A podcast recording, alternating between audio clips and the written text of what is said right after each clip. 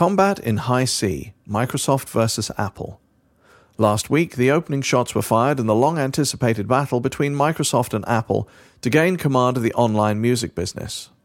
Microsoft unveiled its new beta Windows Media Player and announced the launch of a so called built in digital media mall that offers access to online music stores such as Napster, Music Match, Music Now, and Walmart Music downloads. Microsoft's MSN music service offers 500,000 songs at 99 cents each and is compatible with more than 70 music players. As such, it directly challenges Apple Computer, whose iTunes music service dominates the online music industry with a 70% market share. Though songs from iTunes Music Store can be played only on Apple's iPod music players, unless they are converted to formats compatible with other players. The stakes in this battle are high research firm Jupiter Research estimates that digital music sales are expected to double to $270 million in 2004 compared to 2003. By 2009, though, Jupiter projects that digital music sales will increase to $1.7 billion, totaling 12% of consumer music spending. Whether Apple will retain its lead in this fast growing market or be dislodged by Microsoft, or whether the online music market will be fragmented among a number of providers, will be determined by the course of this conflict over the coming years.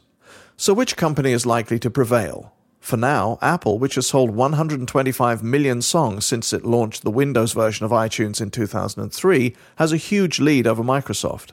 Moreover, Microsoft's offering is just half that of iTunes, which provides 1 million songs to its customers. Little wonder that Apple hasn't done much so far to respond to Microsoft's foray, though it did announce the launch of an affiliate program for iTunes on the same day that Microsoft launched its music service. Some analysts are upbeat about Apple's prospects. The more the digital music landscape changes, the more it stays the same, notes Steve Lidberg, an analyst at Pacific Crest, a brokerage firm. Microsoft's music launch offers nothing new to the consumer, and we believe it will do little to challenge Apple's leadership position. Over time, though, as Microsoft improves its music offering by going through more releases of its software, experts at Wharton and elsewhere believe that Apple may be vulnerable because of at least two strategic issues. The first has to do with Apple's strategy of using its software, iTunes, to sell hardware, iPods. Wharton professors say that Apple, by not opening its iTunes format to other music players, could be repeating the mistake it made with its operating systems, OS, for Apple and Macintosh computers back in the 1970s and 1980s. The fact that Apple's OS software was a closed system that worked only with its own hardware, in contrast to Microsoft, which licensed its operating system software widely and eventually emerged as the industry standard, isolated Apple. Despite its early lead in developing personal computers, Apple's market share in personal computers today is less than 5%. Apple chose to go with a closed system, refused to license its software, and made pricing mistakes, says Eric Clemons, a Wharton professor of operations and information management. Potentially, iTunes faces a similar risk of being isolated from the mainstream because of its dependence on iPod players. Although iPod is successful at present, it has a market share of 58% among music players, and analysts say it will account for 15% of Apple's revenue this year, compared with 8% in 2003. It could become a low margin business as rivals figure out how to match its features, says Wharton marketing professor Peter Fader. This could look similar to what happened to Netscape and Apple's own history, he says. Fader sees Real Network's recent efforts to crack the iPod code as a potential boon to Apple, which instead responded by blasting Real Networks. Clemons agrees up to a point. Clemons is an Apple fan and thinks the company, now led again by co founder Steve Jobs, can hold its own. It has made a habit of refusing to collapse.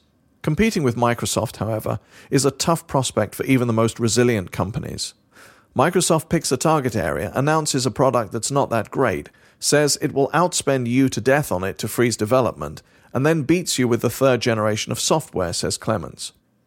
This approach has worked with internet browsers, word processors, and spreadsheets. The catch? Once Microsoft takes the lead, its products don't improve dramatically. Clemons says a case in point is Microsoft's web browsing software, Internet Explorer. It dominates the market, but has so many security flaws, it's a national disgrace. In contrast, Clemons says, a closed system isn't so bad. For one thing, Apple can argue it is more secure. Clemons says the music industry should be wary of Microsoft.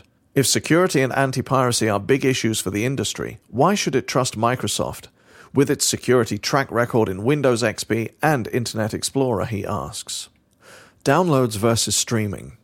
The second factor that could make Apple vulnerable, according to Fader, is that as part of its iTunes and iPod business model, the company has been steadfast in its belief that downloads are the future. Apple believes that consumers want to own their music, not rent it. However, many online music services, including the popular Rhapsody from Real Networks, rely on streaming music. Customers pay a monthly fee and then get rights to the music library. Fader believes Microsoft ultimately will succeed because its music store is just the first step towards piping songs through its MSN internet service. The key is what's down the road, says Fader. The main technology Microsoft has included in its latest media player is called Windows Media Digital Rights Management 10, code protection software that would give portable music players access to all you can eat subscription music services. If Microsoft and other services can convince consumers that monthly subscription services are better than downloading songs a la carte, Apple could face problems since it apparently has no plan to offer a streaming music service.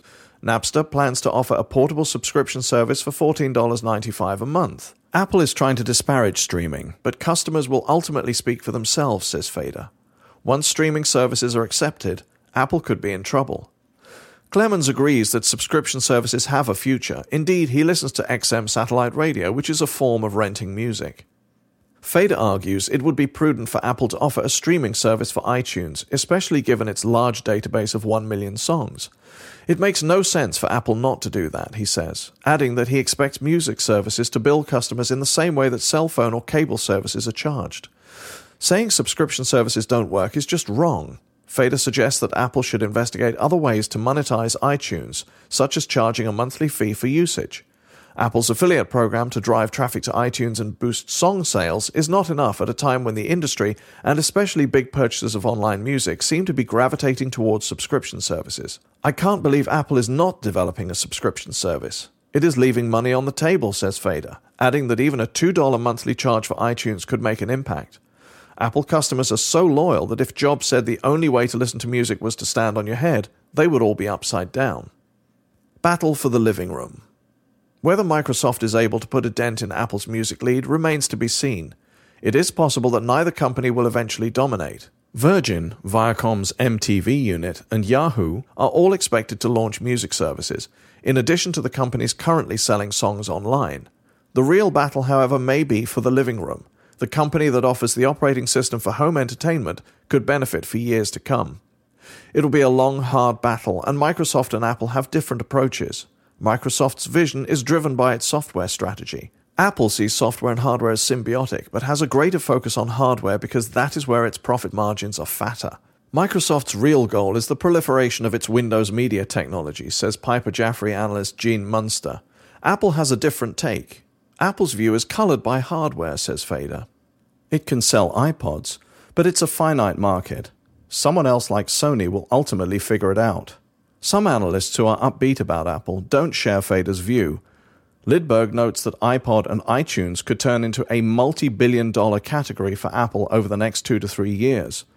Meanwhile, Munster estimates 85% to 90% of iTunes traffic is driven by iPod users. These analysts argue that iPod and similar devices in new markets could propel the company's entry into car entertainment systems, digital media players, and portable video players.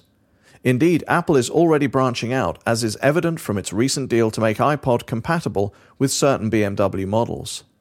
The battle ahead will be a long one. Munster doesn't expect Microsoft powered devices to become a major factor until the second half of 2005.